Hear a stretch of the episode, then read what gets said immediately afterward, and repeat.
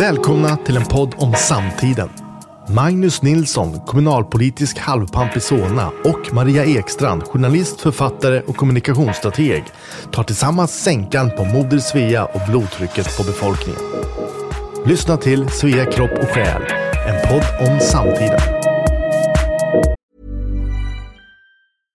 Hiring for your small business? If you're not looking for professionals on LinkedIn, you're looking in the wrong place. That's like looking for your car keys in a fish tank. LinkedIn helps you hire professionals you can't find anywhere else, even those who aren't actively searching for a new job but might be open to the perfect role. In a given month, over 70% of LinkedIn users don't even visit other leading job sites. So start looking in the right place. With LinkedIn, you can hire professionals like a professional. Post your free job on linkedin.com slash people today.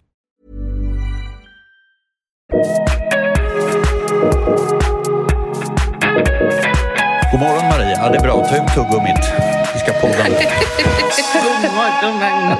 Ja, man måste ju, och man måste ju, man, ja, man måste ha tuggummi ibland. Ja, det är istället för att borsta tänderna. Det är snabbare och smidigare. Nej, så illa var det inte i morse med min försovning och alltihopa. Men, men det, ja, det har väl hänt att man har fått störta iväg även utan tandborstning. Men det, det är inte fallet idag i alla fall. Nej, det är ju bra. Nej. Så idag ska vi prata om... Vi ska prata om... Vi har ju veckans snackis. Märta Stenevi, språkrör för Miljöpartiet, har ritat en teckning som har hamnat på, om jag förstått det rätt, första sidan på Dagens Nyheter. Och så ska vi prata om dumhet. Ja. Det, det finns ju en koppling där mellan ämne 1 och ämne 2, men det var inte uttänkt så. Och sen så, så kommer vi med lite kulturtips, vad man kan läsa eller titta på eller så. Ja, en bok som inte är alldeles färsk men som jag håller på och läser som innehöll en del intressanta saker faktiskt. Det är Fra- Peter Frankopans bok eh, Sidenvägarna, en ny världshistoria. Eh, den har sin charm fast den inte är alldeles ny. Ja. Jag har ju inte ska- läst den, fa- fast jag gav den till dig i present någon gång. Ja, Men, ja. Det, var... Eh, Jag fick, jag eh, fick hjälp av en trevlig expedit på en väldigt bra bokhandel. Okej, ska vi, men ska vi, ska vi ta, ta stackars Stenevi till rakning? För det första så tror jag inte idén om barnteckning var hennes utan det är nog DN som försöker stunsa upp sina politikerintervjuer vad jag förstår. Alltså som, som, som jag ser det, så vad, vad som händer det är att någon på Dagens Nyheter, och man, ingenting förvånar en ju med den tidningen längre, men någon på Dagens Nyheter som väl antagligen är utbildad journalist har kläckt idén att vi låter alla partiledare nu när det är valår, vi låter alla partiledare rita en vision utav framtiden hur man kan komma på en sån infantil idé eh, när man har en vuxen och hyggligt, eh, tror jag, välutbildad läsekrets. Man är en av de största och mest anrika morgontidningarna i Sverige. Eh, det är väl DN och Svenska Dagbladet liksom. Alltså det, bara där kan man ju undra hur, hur den redaktionen fungerar. Men nu ska alltså alla partiledare göra det här. Och Stenevi var först ut. Och det här finns, man kan hitta, länken finns, det finns en liten video där Märta ritar. Och eh, Märta ritar, hon ritar vindkraftverk och hon ritar solceller och hon ritar cykelbanor och allt man kan förvänta sig av en miljöpartist. Och så ritar hon paret Niklas och Mohammed. Och de två är tillsammans och de har ett barn. Barnet är alltså könlöst. Det är bara ett barn rakt upp och ner. Man får inte veta Okej. om det är en pojke eller en flicka. Ingen blir kränkt med andra ord. barn. Ja, och barnet går inte i en friskola eh, för att de är nedlagda. Därför att nu är det eh, skolor som drivs på barnens villkor och på barnen, utifrån barnens behov, säger hon. Och det, som är, alltså det här blir bara värre och värre. Bara en sån sak som att Märta Stenevi eh, porträtterar Mohammed, att hon bara törs. Har kvinnan inte hört talas om Lars Vilks? Va? Ron, Ron, ja, men alltså, va? är det ingen som reagerar när Märta Stenevi porträtterar Mohammed? Det här gav ju livstidsdom, bokstavligt talat, till Lars Vilks, ja, som alltså fick leva under, en konstnär, för de som inte vet vem han är, eh, fick leva under dödshot, fatwa, och eh, med Säpo-poliser eh, in i sovkammaren dygnet runt. Ja, sen så eh, det blir roligare förstår du därför att Dagens Nyheters journalist försöker hela tiden förbättra Märta Stenevis teckning. Men nu har du för lite färg, du använder bara svart penna, säger journalisten. Eh, är det, det så svart är väl ändå inte Miljöpartiets framtid? Nej, säger Märta och så tar hon någon annan färg. Och sen så, så tycker då mellan Niklas och Mohammed, det äkta paret, så, så, så tycker då journalisten att det saknas ett hjärta. Man måste liksom symbolisera, symbolisera kärlek väldigt tydligt för DNs imbecilla läsekrets. Så att då ritar Märta lydigt dit ett rött hjärta mellan dem. Men man får ju intrycket av att det inte är så mycket hjärta i Märta Stenevis liv, helt klart. Det är ju inte vad hon tänker på eh, i första hand och inte efter anmodan heller, utan det tar några varv. Ja, och som avslutning på alltihopa så att, så att journalisten lägger sig i teckningen och och som slutet på alltihopa så visar det sig att, att lilla barnet och Niklas och Mohammed kan åka skidor eftersom man har bromsat klimatkatastrofen och nu finns det snö i Stockholm. Det här är alltså Dagens Nyheters och Märta Stenevis vision av framtiden. Alltså, ja, alltså som, som, som moderat så hoppas jag ju att Kristersson skulle göra en sån här Margaret Thatcher när hon skulle, Thatcher när hon skulle hoppa hos Dabrowski som bara vägrade. Varför i all sin dag ska jag göra det? Och sen så deltog hon inte i fånerierna. Att, att Kristersson eller åtminstone någon gör en Thatcher sen. Det här är för larvigt, jag tänker inte delta i det här. Ni får göra en vanlig intervju liksom. Ja, men kan, det är en bra fråga, Magnus. Och det kan väl du som politiker svara på.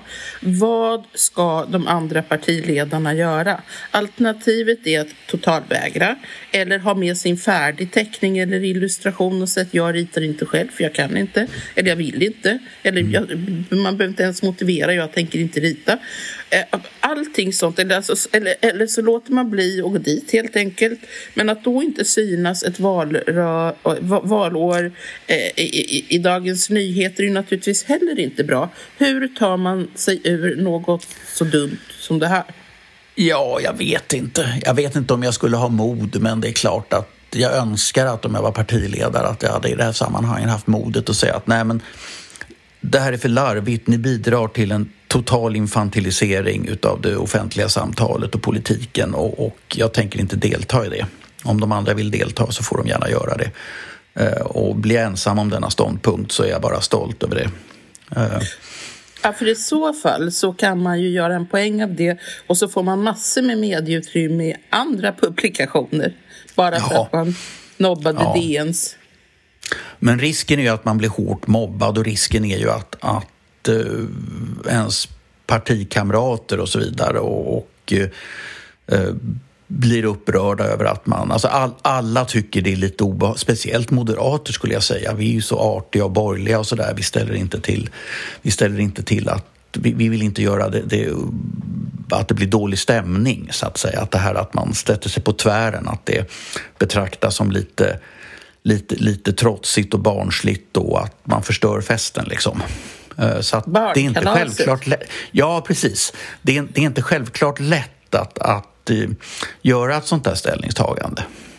Men är inte det som är är det inte det som är politiskt ledarskap eller ledarskap överhuvudtaget? Nej, men jag säger nej här till det här. Jag tänker inte gå i bräschen för detta, utan jag gör på ett annat vis, så alltså att man har det modet. För jag vet inte om det kan bli dum dummare. Jag, jag, jag, jag, tänker, jag tänker på när Göran Persson dansade med en kossa i ett barnprogram i Sveriges Television. Det är väl liksom det närmsta man kommer det här.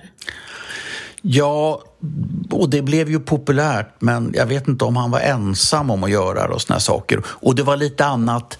Det, det, alltså man kan inte jämföra olika människor och olika tider på det där sättet. Att, att eh, att, eh, bara därför att någon politiker har deltagit i ett, ett, eh, något fånigt vid ett tillfälle och blev populär, att det är rätt att delta i något fånigt vid ett annat tillfälle. Det är inte jämförbart. Speciellt inte när det på något sätt det här är någon sorts gruppaktivitet. Då finns det ju definitivt en anledning att säga att nej, men det här är för larvigt. Så vad du anser det är att det finns ingen botten? Att det finns ingen botten? Ja.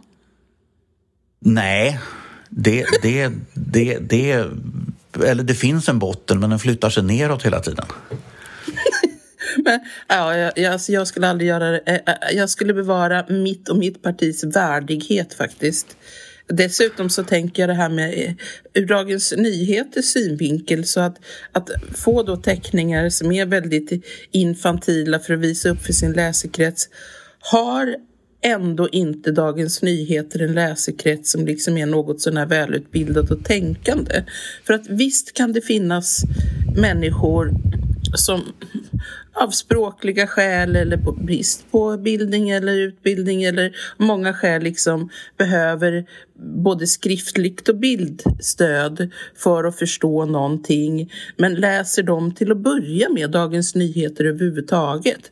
Eller menar Dagens Nyheter att deras läsekrets är så lågt stående att de måste liksom komma med bildstöd för att läsekretsen ja, ska förstå. Nej, nej, men det är, nej, det är klart de har ingen tanke om det här mer än att vi måste hitta på någon annan vinkel och då är det någon som kommer på det där. Och det är en idé som borde stanna vid de här tre, fyra ölen när man kom på den. Men nu så har den tagit sig ända vid, hela vägen till publicering. Jag gissar att det händer ibland att någon kommer på, framförallt om det är en chef, kommer på en dum idé och, och sen så bryter den sig fram som en, en, en lavaström därför att, att ingen vågar säga stopp. Liksom. Ja, ja. Nej, jag, jag, jag, jag skulle ha skrotat den idén redan, redan vid den andra ölen och sen kanske jag hade druckit en till. Men, men eh, jag skulle inte, inte ha gjort det. Och alltså, du, både du och jag är ju skolade i public relations. Vi vet ungefär, och opinionsbildning. Va? Vi vet ungefär hur man drar en slipsten för att få maximal uppmärksamhet. Och jag tror att den eller de som vågar avstå, att de faktiskt kan dra nytta av det på ett, på ett väldigt positivt sätt. Och vem idag behöver Dagens Nyheter? Alltså vi har massor med publikationer och rörlig bild och alltihop. Och vi har det i alternativa eller, eller sociala medier. Det går att bilda opinion på väldigt många ställen. Hade det här varit 80-tal, ja då hade det ju naturligtvis varit riktigt krisigt. Men, men nu är det inte 80-tal längre utan alternativen är ju ganska många i var du kan komma till tals och var du kan publicera ja. dig. Ja, Stene, det var ju intressant också i, i om det var den här intervjun nu att att hon, hon glömmer hon, hon spekulerar ju om det här med regeringsfrågan och, ja. och uh, Miljöpartiets roll där. Och då bryter hon ju mot, mot den här regeln att om man har satt foten i klaveret ska man inte dra ut den för det låter lika illa när man drar ut den. Alltså hon, hon spekulerar både om det var rätt att sätta sig i regeringen, om det var rätt att lämna regeringen och om det var rätt att stödja eller släppa fram, som det heter nu när man inte vill ta ansvar för vad man gör. Regeringen i sista vändan. Och, och det är ju så att säga tre, tre eventuella klavertramp eh, och som hon gör tre utdragningar ur. Eh, helt i onödan därför att det finns ju ingen som kan veta om vare sig ur landet eller Socialdemokraterna eller Miljöpartiets synvinkel om de här olika åtgärderna var rätt eller fel. Nej, men jag tänker att hon jag tycker det låter som hon försöker smita från ansvar i den frågan när hon börjar spekulera. För det är klart att så pass bestämd som hon är så är det ju inte så att man har valt att lämna regeringen i ett läge när Märta tvekar eller Märta till och med rent av är emot. Jag skulle förvåna mig om hon låter sig köras över av partiet som sådant. Och att de hamnade i regering från första början, det var ju inte heller Märta utan hon var ju inte språkrör då. Jag vet inte hur tongivande hon var, men hon höll ju på med, med både kommunal och regionalpolitik åren innan så att kanske, kanske har hon inte haft så mycket med det att göra trots allt. Och så kommer hon in här på sluttampen. Jag vet inte vad som har hänt. Nu har ju opinionssiffrorna dykt och med all rätt. De borde ha dykt långt innan, långt innan Miljöpartiet lämnade regeringen givet vilken politik de har valt att föra. Men de dyker och jag kan tänka mig att i takt med att vi närmar oss valet så känns det inte roligt att vara miljöpartist och, och, och inse att nej, men det kanske inte blir någon riksdagsplats för oss i höst. Och hur ska vi då påverka och hur ska jag på ett privat personligt plan som miljöpartistisk riksdagsman försörja mig? Så att det finns nog alla möjliga dubier där eh, som, som hoppar upp. Men det känns som att det där att hon går ut och spekulerar, det är inte till för dig och mig som överhuvudtaget aldrig skulle komma på idén att rösta på henne. Utan, utan, och det är inte heller till för hennes väljare utan mer tror jag att, att hon riktar sig inåt mot partiet och nu ska föra resonemang som de kanske aldrig förde från första början utan det var ett snabbt avhopp. Ja, nej, det är säkert, säkert en, en, ett lätt smitande från ansvar här att åtminstone i senare delen av processen så var hon med sin, sin mycket bestämda och aggressiva framtoning säkert den som, den som så att säga, höll, ändå höll i skaftet ja. eh, när man fattar besluten och nu vill hon plötsligt göra om det till ett vi så att säga och, och, eh, och, och, och, och eh, smeta ut ansvaret på, på en massa olika saker och att man inte vet och hit och dit och så där. Men klart att det var hon som antagligen i rätt hög utsträckning bestämde. Ja. Men det är ju ändå så att, att det är omöjligt att veta som, som partitaktiker om det här var rätt eller fel.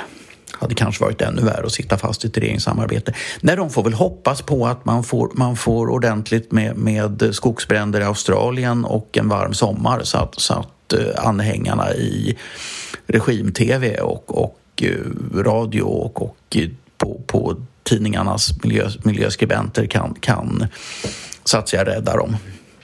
Som sommaren 2018 inför det valet? Ja, och någon annan gång de klarade sig därför att eh, vi hade fått väldigt, väldigt mycket säl i Östersjön och då spred sig något, något virus som sprids naturligt och dog en massa sälar och då lyckades man utmåla detta som ett, en, en, någon form av miljökatastrof men det var mera, mera så att säga en, en vanlig epidemi bland sälarna. Och det var också ja. någonting, säl, säldöden räddade dem så att säga. Ja. Men nu har vi ju elräkningarna och det kommer ju svida. Jag har goda vänner som fick elräkning på 36 400 bara för december. Nu bor de i och för sig stort. De har en gård. Men vad, vad far och gör med en gård? Du, du kan ju liksom inte ha kallt. Nej, nej, man måste köra. Men, men, men elräkningsproblemet kommer bokstavligt talat ha blåst bort i, i augusti-september. Är du hundra på det? Därför att vad gör människor som nu eh, alltså har tvingats eh, torka tvätt i vardagsrummet, inte törs köra torktumlaren, vars barn, jag hörde någon som hade stängt av värmen i barnens rum där de sover, vilket barnen i och för sig var okej med, men ändå, där man får kanske låna pengar av gamla föräldrar eller tömma sina sparkonton som man saknar buffert. Tror du att man inte minns det i september? Nej, jag tror att, jag tror att, att eh, det är väl, det är väl det, det, det, det är väl allt, alltid en det är alltid en risk i att citera Adolf Hitler som politisk taktiker men han sa en sak som tyvärr stämmer, nämligen att det finns en sak som icke kan överskattas och det är massans förmåga att glömma. Ja, det är ehm, sant. Alltså det, det är mannaminne är, det är några månader. Så att det kommer vara, förmodligen i september så kommer det vara väldigt svårt. Det kommer vara väldigt bortglömt och, och eh, veva precis som pandemin och Tegnell, alla de här sakerna som det finns de som hoppas skulle bli en valfråga kommer, kommer antagligen också ha blåst över helt och hållet. Ehm, det kommer ju gengäld nya problem så att, så att ehm, det kan ju bli en väldigt sval sommar till exempel. Det, det, ehm, det, det, då, då blir det besvärligt för, för Miljöpartiet. Utan de får nog hoppas på en varm sommar nu och, och skogsbränder. Det är det enda som kan rädda dem. Eller att det sker någonting annat. Gången, Ja, för första gången i mitt liv får jag sitta och hoppas på en regnig, blöt och plus åtta grader i sommar. Som den där sommaren ja, någon gång tidigt 90-tal när vi fick stå i våra parkasar, vinterparkasar på midsommarhelgen när vi skulle grilla utomhus för det var så kallt ja. och blåsigt. Alltså, miljö, Miljöpartiet har ju ett annat problem lite grann också som, som, som de inte rår för. Uh, och det är ju att dels Vänsterpartiet har fått en ny ledare som är rätt kraftfull. Alltså Miljöpartiet är ju ett, Miljöpartiet är ju ett renodlat vänsterparti idag. Uh, och sen så har Socialdemokraterna har ju haft partiledare tre på raken som ju har varit direkt löjeväckande. Va? Alltså mm. Juholt och, och Salin och sen så, sen så Löfven. Eh, människor som har varit lite svåra att ta på allvar. Och nu har de fått en partiledare som har huvudet på skaft och, och uh, inte är direkt löjeväckande. Alltså hon är inte ja. fantastisk på något sätt och man märker ju nu hur valhänt hon är både när det gäller säkerhetspolitik och, och, och en massa andra frågor. Men, men uh, men, men hon är i alla fall inte direkt löjeväckande utan hyggligt respektingivande i alla fall så att säga som, som person och, och sådär. Så att det led, li, lider ju Miljöpartiet av också. Att förmodligen en del kvinnor återvänder till, till Socialdemokraterna och en del kvinnor sannolikt och kanske några män också utav deras väljare har gått till Vänsterpartiet när Nooshi Dadgostar har visat sig lite tuff. Liksom. Ja. Um, och sen så jag tror att det är svårt att underskatta jag tror att det är svårt att underskatta också Stenevis personlighet. Eh, hennes stirrande blick och malande käkar, aggressiva, obehagliga framtoning och lite hånfulla sätt att skratta och dra på munnen när hon undantagsvis gör det. Alltså det är ju inte en särskilt behaglig människa som, som skänker någon sorts känsla utav förtroende liksom. Hon saknar hjärta. Det var ju det jag sa. Ja. I samband med eller, hennes teckning. Eller har bara otur. Det där spelar rätt stor roll. Alltså när George W Bush och Kerry, John Kerry hette han, demokratiska presidentkandidaten, när de stod mot varandra så var det alldeles uppenbart, märkte man i mätningar, att George W Bush, han ser lite glad ut hela tiden. Eller gjorde i alla fall. En munter typ. Kerry däremot med sina, sina, sina ögonbryn och, och, och, och leptosoma kroppshållning liksom och smala ansikte. Um, han såg lite ledsen ut och lite bekymrad. Han var concerned hela tiden.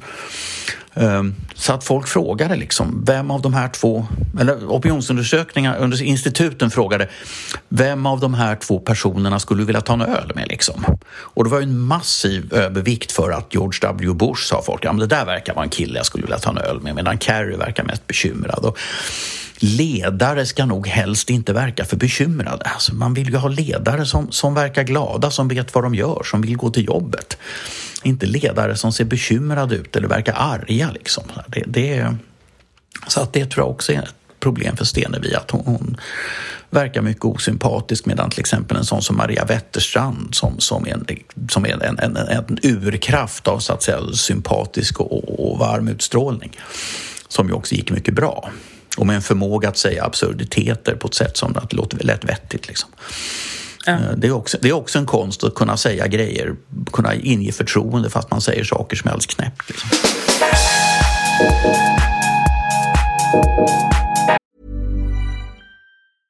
Imagine the softest sheets you've ever felt. Now imagine them getting even softer over time. That's what you'll feel with Bowl and Branch's organic cotton sheets. In a recent customer survey, 96% replied that Bowl and Branch sheets get softer with every wash. Start getting your best night's sleep in these sheets that get softer and softer for years to come. Try their sheets with a 30-night guarantee. Plus, get 15% off your first order at bowlandbranch.com. Code BUTTERY. Exclusions apply. See site for details.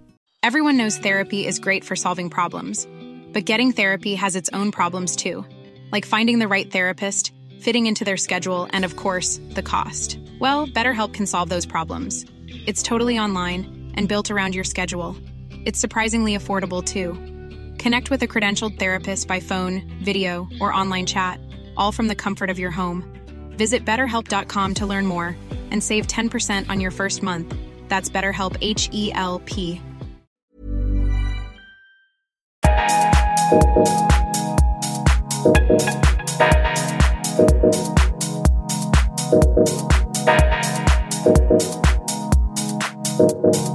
vi ge oss in på dumhet? Ja, Ska, ska vi börja med att definiera vad dum är? ja alltså det tror jag blir svårt därför att dumhet kan vara så mycket. Dels kan det ju vara alltså bokstavligt talat lågt IQ. Eh, Och det kan vi ju komma tillbaka med för det är ju ett riktigt samhällsproblem egentligen. Eh, Men de flesta saker vi ser, den mesta dumhet vi ser i så att säga offentliga sammanhang omkring oss det är ju olika typer utav systemfel. Det är inte resultat av att människor är, är ointelligenta utan det mesta dumhet vi ser skulle jag nog uppfatta som, som ett resultat av väldigt, väldigt intelligenta människor som gör sitt absolut bästa men, men av olika skäl så blir det ändå slutresultatet verkar korkat. Ja, men Jag- Det spelar ju ingen roll hur briljant man är om, om det landar helt fel och resulterar i ett systemfel. Då, då, då, är, då är det ju dumt. Alltså Ja, varför ska fast- vi acceptera en massa systemfel bara för att det är någon som i, i, egentligen är smart som har tänkt ut dem? Ja, för att jag säger inte att vi ska acceptera systemfelen eh, av det skälet att, att, utan vad jag säger är bara att, att systemfel går att åtgärda. Däremot eh, riktig dumhet är svåråtgärdat. Ja. Faktiskt, det var en, en nu kommer jag inte ihåg namnet på den här. Om vi börjar med så att säga det här med, med eh, dumhet som en, en fråga om, om, om intelligens helt enkelt, det som man mäter med IQ. Med IQ-test. Så för det första så spelar IQ-test en roll. Man vet inte riktigt, även säger att men man vet ju inte så noga vad, vad det är man mäter. Men folk som får höga resultat på IQ-testen det korrelerar väldigt starkt med sånt som vi tycker är önskvärt som klara högre utbildningar, att eh, ha en hygglig inkomst, att kunna hålla ihop sina relationer, att vara frisk. Alltså en massa positiva saker korrelerar med, med eh, högt IQ som man mäter. Det enda som hänger ihop med mycket höga IQ som är negativt tror jag att det finns en överrepresentation av schizofre- människor med schizofreni som är mycket intelligenta. Eh, Så att det verkar, verkar ha svagt hänga ihop. Eh, Men då finns ju så att säga den andra sidan av normalfördelningskurvan. Och det är en kanske 10, 15, 20 procent av befolkningen som, som hamnar där.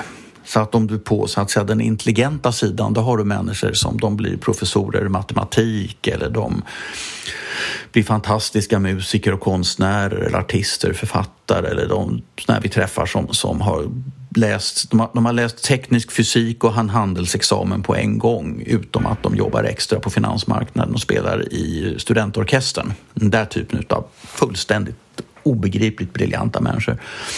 Men det finns ju så att säga på andra sidan det, och det är människor som de har svårt att lära sig läsa, de förstår inte konsekvenserna av att ha många sms-lån. De har svårt att följa en skriven instruktion för att göra enkla saker. Eh, en massa sådana grejer. De, en, en del av befolkningen som har helt enkelt svårt att sköta ett normalt jobb därför att de är lite för dumma i huvudet. Eh, och det där är ett problem för, på riktigt för att det orsakar ju sociala problem och sådana grejer. Jo, om vi tänker oss normalfördelningskurvan som en sandhög, så där den är som högst, liksom mitten, mitten utav eh, sandhögen, där har du ungefär IQ 100 och då är man normalbegåvad, medelbegåvad. Ja. Och för varje sandkorn som glider ändra åt ena hållet eller åt andra hållet så blir folk antingen då smartare och smartare eller mer och mer högre och högre IQ eller, eller lägre och lägre IQ. Och eh, ut i kanterna liksom där sandhögen planar ut. Det är ju inte så många sandkorn då där eh, som det är i mitten i denna hög. Utan där, där så har du eh, de riktigt briljanta, de du talade om som, som gör hur mycket som helst och läser, tar dubbla examina samtidigt och så va. Och så har du ju de som verkligen inte vet vad som är upp och ner på en bilnyckel. Och de är inte så många. Så det betyder att, att ju dummare du är så att säga desto, desto färre är lika dumma som du men också ju mer intelligent och begåvad du är desto färre är som du. Så därför kan du om du är smart och med, med en hög intelligens känna dig ganska ensam. Det, så så att det, är ju, det är en sån sak och tycker man då liksom är man en, en begåvad person som tycker att samhället är jättedumt, alla är jättedumma, eh, korkade bemärkelsen korkade, alltså inte bemärkelsen elaka. Så kan det stämma då? Därför att, därför att de allra flesta är inte lika begåvade som du är. De, de flesta är mer korkade än vad du är. Och då, och då blir man ensam liksom, så är det ju bara. Ja, jag, har en, en, jag har några vänner som, som är medlemmar i Mensa. Eh, ja. och de säger att, att ett skäl att gå på Mensamötena det är att eh, det är kul att vara med människor som fattar vad man säger och som har ungefär samma intressen och såna här prylar. Liksom att att man, man känner en stark gemenskap tillsammans med andra människor som, som är så pass intelligenta. Men så jag tror att det är liksom en procent av befolkningen som ligger över 130 i IQ. Ja. Och det är högt. Har du mätt ditt IQ någon gång? Nej, jag har, har, faktiskt inte, jag har inte vågat göra det. Jag har självbild att jag är ganska smart, men det kan hända att det är helt fel. Har du inte det, vågat? Nej, det är, det är inte riktigt så. Det har, det har inte blivit av bara. Men jag tror inte jag kvalificerar för Mensa. Jag, jag skrev högskoleprovet 1,9 någon gång och sådär. Så att jag, jag, är väl hyggligt, jag är väl hyggligt smart och jag plockades ut till en sån här komplex teknisk tjänst i lumpen också. Så att jag faktiskt förde befäl över en massa människor som skulle gå på tekniskt sen, vilket var mystiskt för jag är dålig på matematik. Ja. Men, men, eh, så att jag är nog smart, men jag har inte, jag har inte mätt mig. Mät någon gång mera, därför att... Ja. Därför att det är också så, ju fler intelligenstest man gör, desto bättre lyckas man. Och då är det ju inte så att man blir intelligentare och intelligentare mellan varje test, men man lär sig hur de är uppbyggda. Ja. Eh, så man kan förbättra på det, om det ska vara till någon tröst här. Nej, men alltså... Om har vi, du om mätt dig? Säger, vad sa du? Har du mätt dig? Hur smart, vad har du för IQ? Ja, ja, ja, ja flera ja. gånger. Mm flera gånger. Men jag Va, har ju gjort... Vad är personbästa? Nej, men jag, jag, jag ligger på runt 150, men mm. eh, jag har, ju, jag har gjort, förutom att jag har mätt det liksom vanliga så på internet och så, så har jag gjort två stora personlighetstester med professionella människor, liksom psykologer och grejer och så, sådana där som tar ett par dagar att gå igenom och sen veckor att analysera. Och det är ju fler saker än IQ. Nu är inte jag den mest vad ska vi säga, matematiskt logiskt lagda personen. Jag är inte bra på matematik och rätt mycket utav de här testerna har i alla fall historiskt handlat om matematik. Eh, men då i de här, när man gör de här stora personlighetstesterna så väger du in så mycket fler saker. Det är så många övningar du ska göra. Det handlar om kreativitet. Det handlar om hur innovativ du är. Och då var, blev jag så innovativ så att jag sprängde gränsen. Alltså det fanns ingen skala, jag gick utanpå den. Och då sa de här människorna som testade att de hade aldrig varit med liksom, om något liknande. Att, att det var påhittig kreativa. Samtidigt så är jag då lite introvert.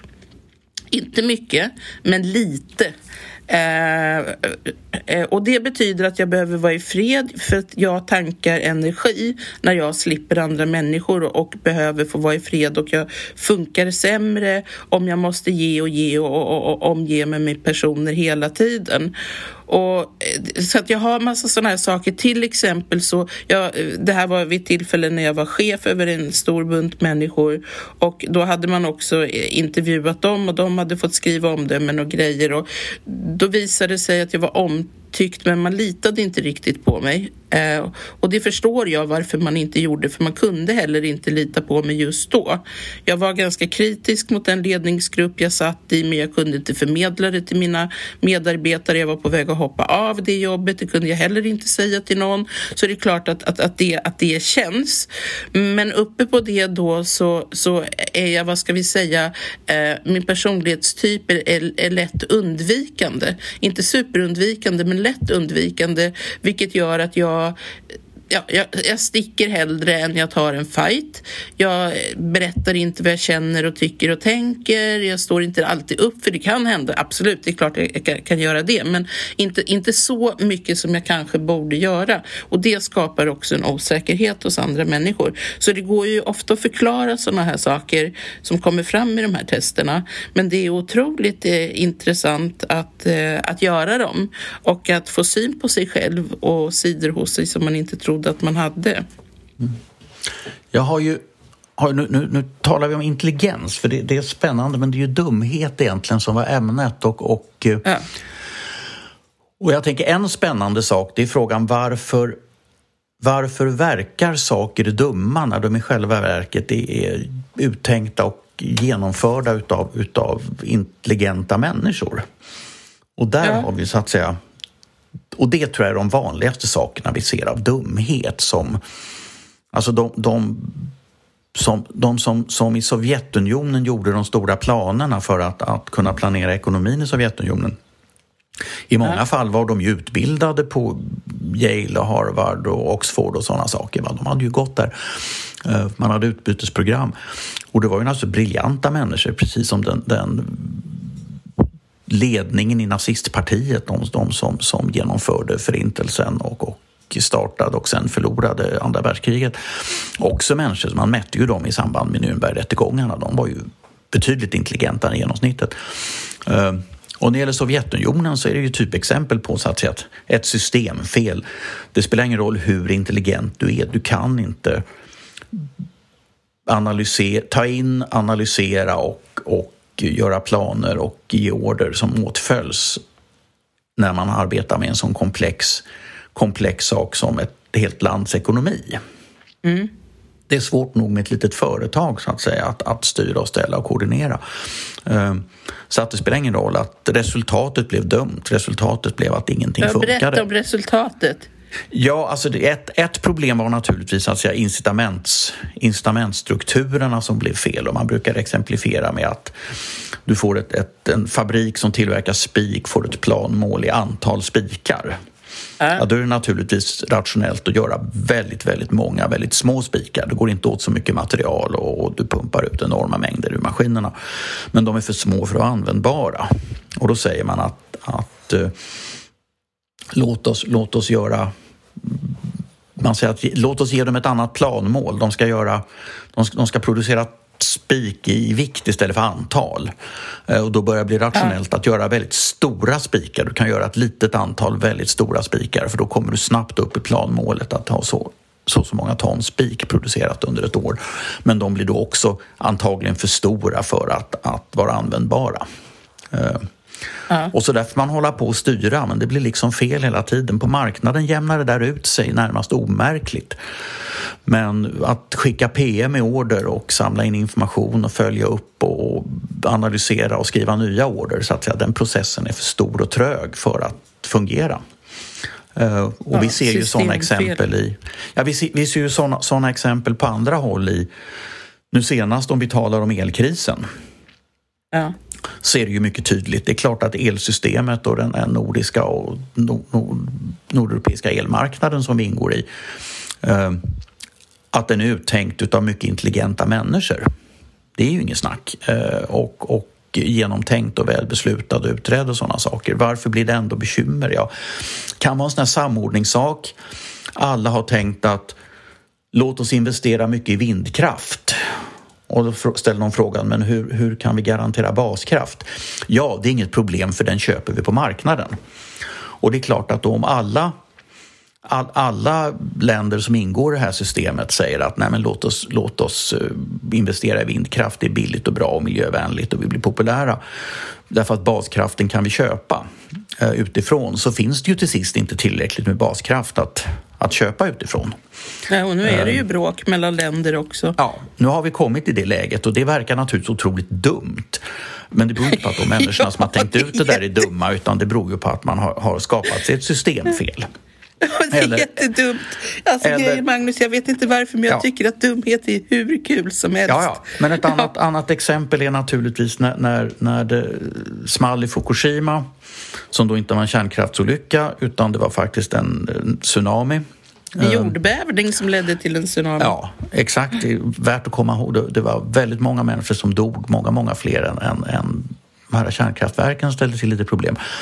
Men då blev, då blev Merkel blev skräckslagen. Tyskarna har en mm. konstig, irrationell strömning ibland, att man, man blev orolig för kärnkraft. Och, och såg att opinionsundersökningen var dåliga, det var snart val och då hittade man på den Energivände som ju blev en katastrof. Men enligt tyskt mönster har man börjat marschera så, så fortsätter man att marschera så att säga. Så att nu har man lagt ner två av kärnkraftverken nu efter, efter årsskiftet. Och blir ännu mera, man, man ökar sina koldioxidutsläpp och man blir ännu mera beroende av rysk gas och alla de här sakerna. Va? Ehm, så att det är verkligen, det är verkligen uselt. Men var detta korkat? Ja, alltså Merkel blev ju kvar vid makten så att hon taktiskt sett så gjorde hon ett briljant drag. Ett kraftfullt utspel som blev inledningsvis otroligt populärt i Tyskland och hela världen. Eh, att lägga ner kärnkraften. Som räddade henne kvar vid makten och sådana saker men gav henne och nu framförallt hennes efterträdare eh, och oss alla stora problem. Ja. Eh, så att var det intelligent eller var det dumt? Ja, det, var kort, det var kortsiktigt intelligent, det var bra taktik men hon hade ju ingen idé om vad hon skulle göra sen mer än så att säga, sitta kvar vid makten. Men det här behöver vi göra någonting åt. Den, den, den där sjukan har vi ju i Sverige också. Det vill säga Socialdemokraterna som slänger precis vad som helst över bord eller underlåter att göra sånt som måste göras för att behålla makten. De vill ju inte sina väljares och sitt lands väl och ve. Det kan man inte säga när man så klamrar sig fast vid makten. Men ja, men du tror, det, nej, men det, det har där har du helt fel. Det har, har jag. Ja, det absolut. inte jag. Äh, men, men här, har, här har vi nog satt sig ytterligare en, en, en sorts dumhet men en sorts grupptänkande. Jag är övertygad om att Socialdemokraterna vill Sverige och, och den svenska befolkningen väl. Men det är bara det att, att vilja någon väl, att det är bra för befolkningen och Sverige. Hur definieras det? Ja, svaret på frågan är hur, hur har det svenskarna bra? Ja, de har en socialdemokratisk regering. Alltså Socialdemokraterna vill oss väl, men deras idé om väl är att vi styrs av dem. Ja, det är inte min idé om väl. Nej, men, det, fin- men, men det, är inte, det, är inte så att, det är inte så att de är ondsinta. Alltså, det är inte så att de är ondsinta och tänker att vi struntar i att det går åt pipan. Det vore bättre om Moderaterna och SD regerade men, men vi klamrar oss fast vid makten fast vi ställer till problem. Det är inte så ja. de tänker utan de känner att, att allt, allt kommer vara sämre. Det spelar ingen roll hur dåliga vi är för att allting annat är ännu sämre. Du, det finns en fransk filosof som heter Maxime Rovert och han har skrivit en bok som heter Que de cons och som helt enkelt betyder Vad göra med dumskallarna? Frågetecken. Och han driver lite tesen där att dumhet blir större när vi aktivt försöker bekämpa den. Han säger det att, att tvärsäkerheten hos vissa människor om vad som är det rätta rätta eller det goda blir bara större och påstridigare. Det verkar nästan som om dumhetens allt vidare utbredning på något sätt hänger samman med den självutnämnda klokskapens expansion. Och det har vi ju, det ser vi ju på sociala medier med alla godhetsposörer och så va. Och, och så, så presenterar han dumhetens tre principer. 1. Man är alltid någons dumskalle. 2. Dumhetens former är obegränsade. 3. Den största dumskallen återfinns inom oss själva. Eh, och det här, eh, jag läste en artikel av kulturförfattaren, kulturskribenten Torbjörn Elensky som, som skriver att de tre teser som, som det är klokt att bära med sig när man fördjupar sig i ämnet. Dumheten är nämligen inte något absolut enligt Trovär, utan den är relationell. För att bekämpa de dumma duger det lika lite att åberopa sig på auktoriteter, moraliska principer eller statsmakten. Den dumma söker nämligen strid. Och det enda som händer en om man ger sig in i den där striden är att man bidrar till utbredningen av mera dumhet i världen. Och så, och så säger Roverdo att de dumma är nämligen inte bara vanligtvis i majoritet. De blir fler i vår tid på grund av den ökande mängden möten mellan människor och de tenderar dessutom att inta olika slags chefspositioner och det har jag alltid misstänkt.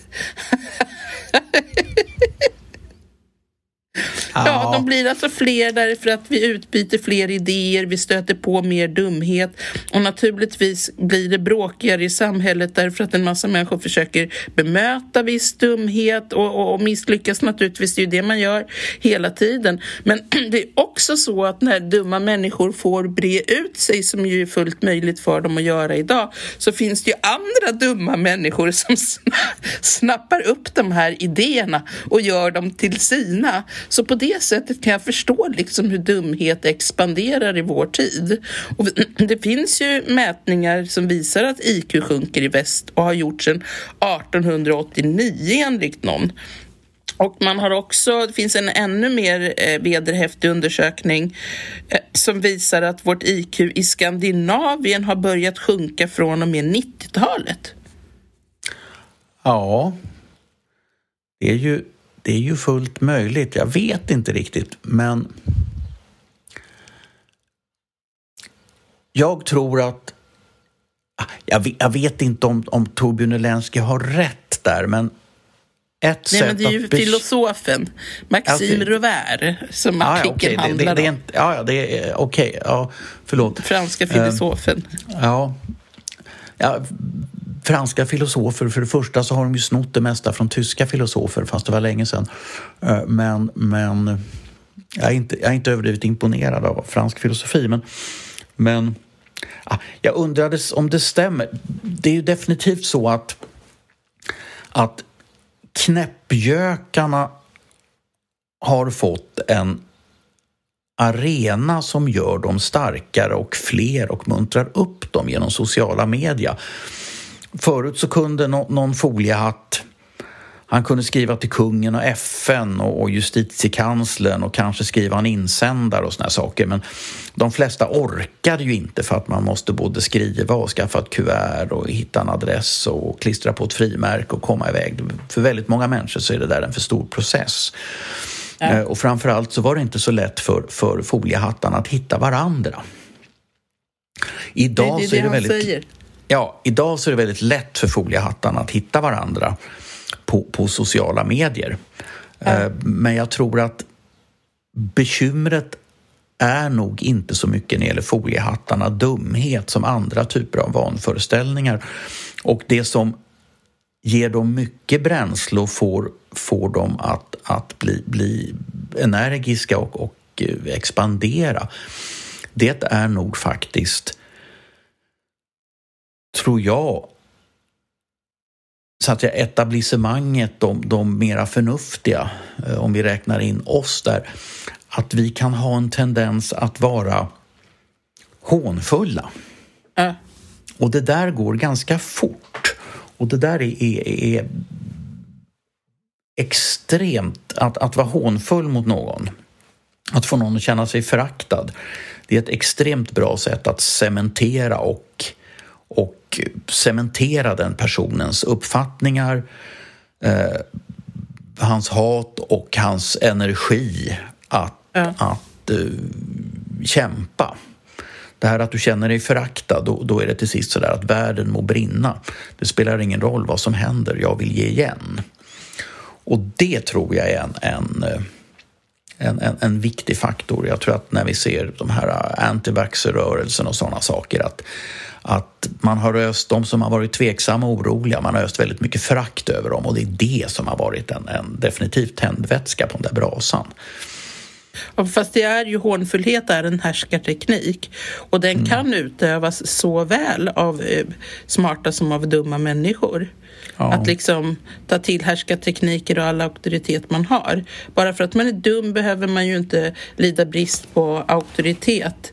Eh, det finns en annan studie som visar att hälften av alla män och i runda slängar 30 procent av alla kvinnor anser sig själva vara genier. Alltså att vi har inga problem, vi människor med glatt överskatta våra kognitiva för, förmågor. Eh, men visst, är det, är det så att du möter någon som är okunnig eller, eller liksom obegåvad på ett dåligt sätt så får du ju såklart en reaktion. Ja. Alla vill vi ha vår heder i behåll, alla vill vi behålla vårt ansikte. Ja.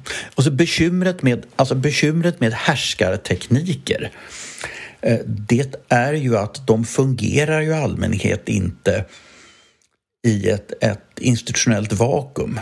Alltså chefen kan använda olika obehagliga härskartekniker mot sina underlydande och möjligen så kan man i en relation så att säga med, med osunda, osunda beroenderelationer använda härskarteknik mot sin partner och sådana saker.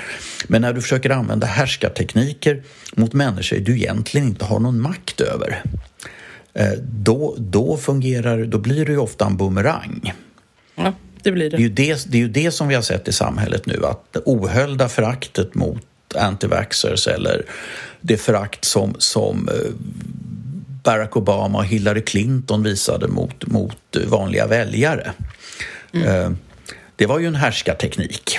Det är bara det att det slog tillbaka. Det fick, fick folk att rösta på Trump istället. Mm. Eh, och samma sak här. Det får de här människorna att, att antivaxxer-gänget, det får dem att, att demonstrera och synas och, och eh, om, om man får tro så att säga sociala media flödet, Facebook och så vidare, så består större delen av svenska folket av antivaxxers men i själva verket är det ju bara några, några få procent som faktiskt inte har vaccinerat sig.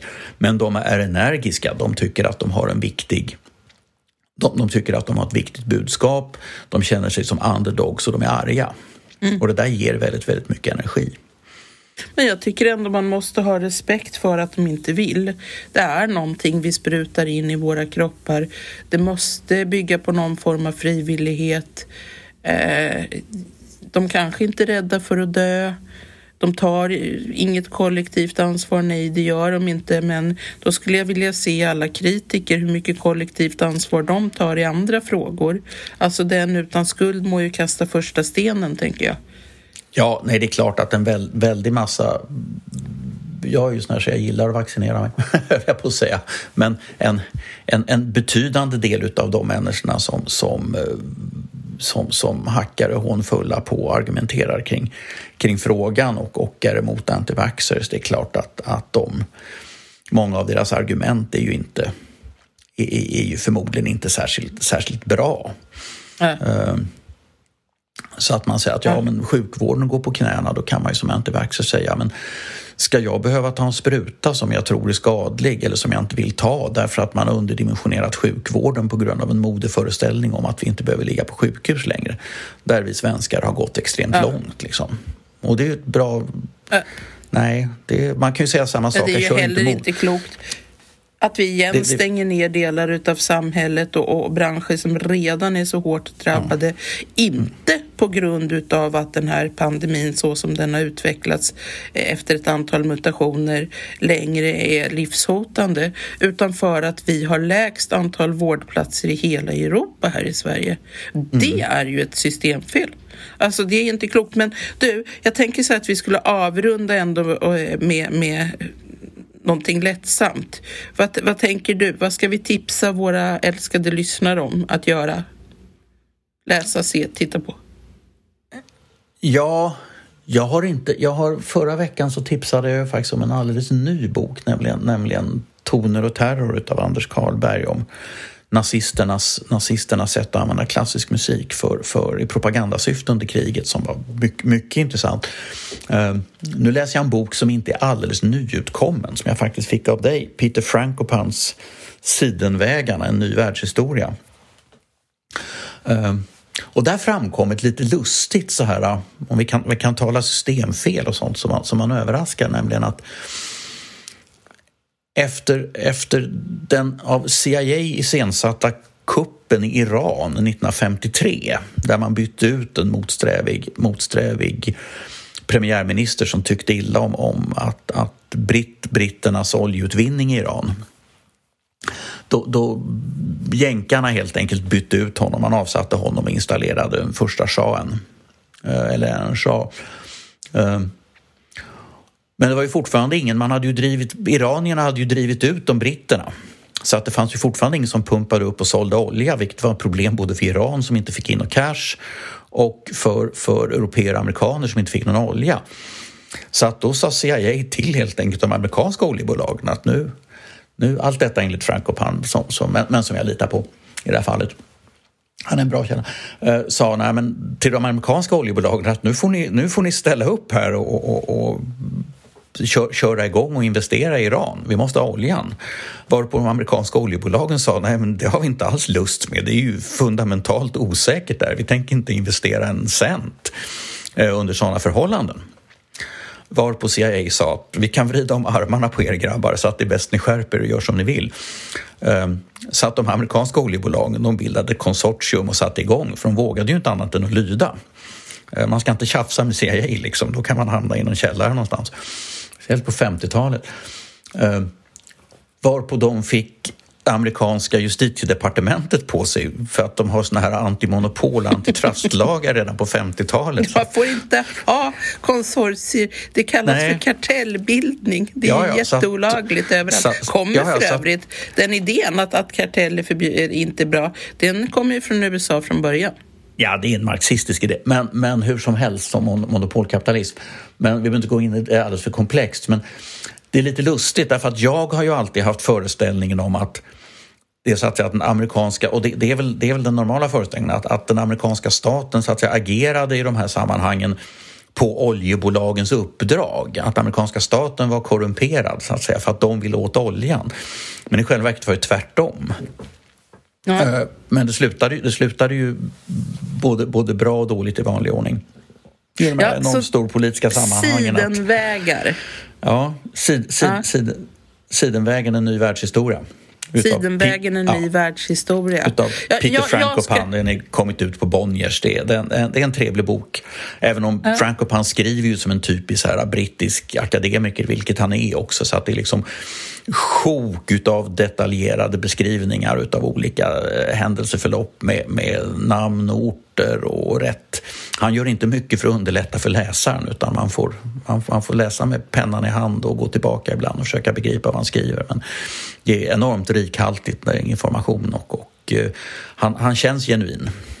Aha, man får helt enkelt inte vara dum när man läser den boken. Nej, det, det, det får ja. man inte vara. Och, och den är, den, jag är ju intresserad eftersom jag är intresserad av frihandel så att fokuset är väldigt mycket på hur resurser och handel ändå har drivit världshistorien på olika sätt. Så att säga. Och, ja. Du, mitt hjärta, jag ska bara i korthet då bidra med att jag tycker att man ska se filmen Dum och dummare, Dumb and Dumber. Den är så jätte, jättekul. Den handlar om två genuint genuint korkade killar. Alltså det finns knappt tecken på mänskligt liv mellan hjärnhalvorna där. Eh, och, och, vill man skratta och se hur allting eh, likt Murphys lag går åt helvete, då ska man se Dumb and Dumber. Och med det så tackar vi för oss. Okej, dagens livsstilstips med andra ord. Tusen tack. Ha, ha, ha en bra, bra dag nu, Maria. Hey,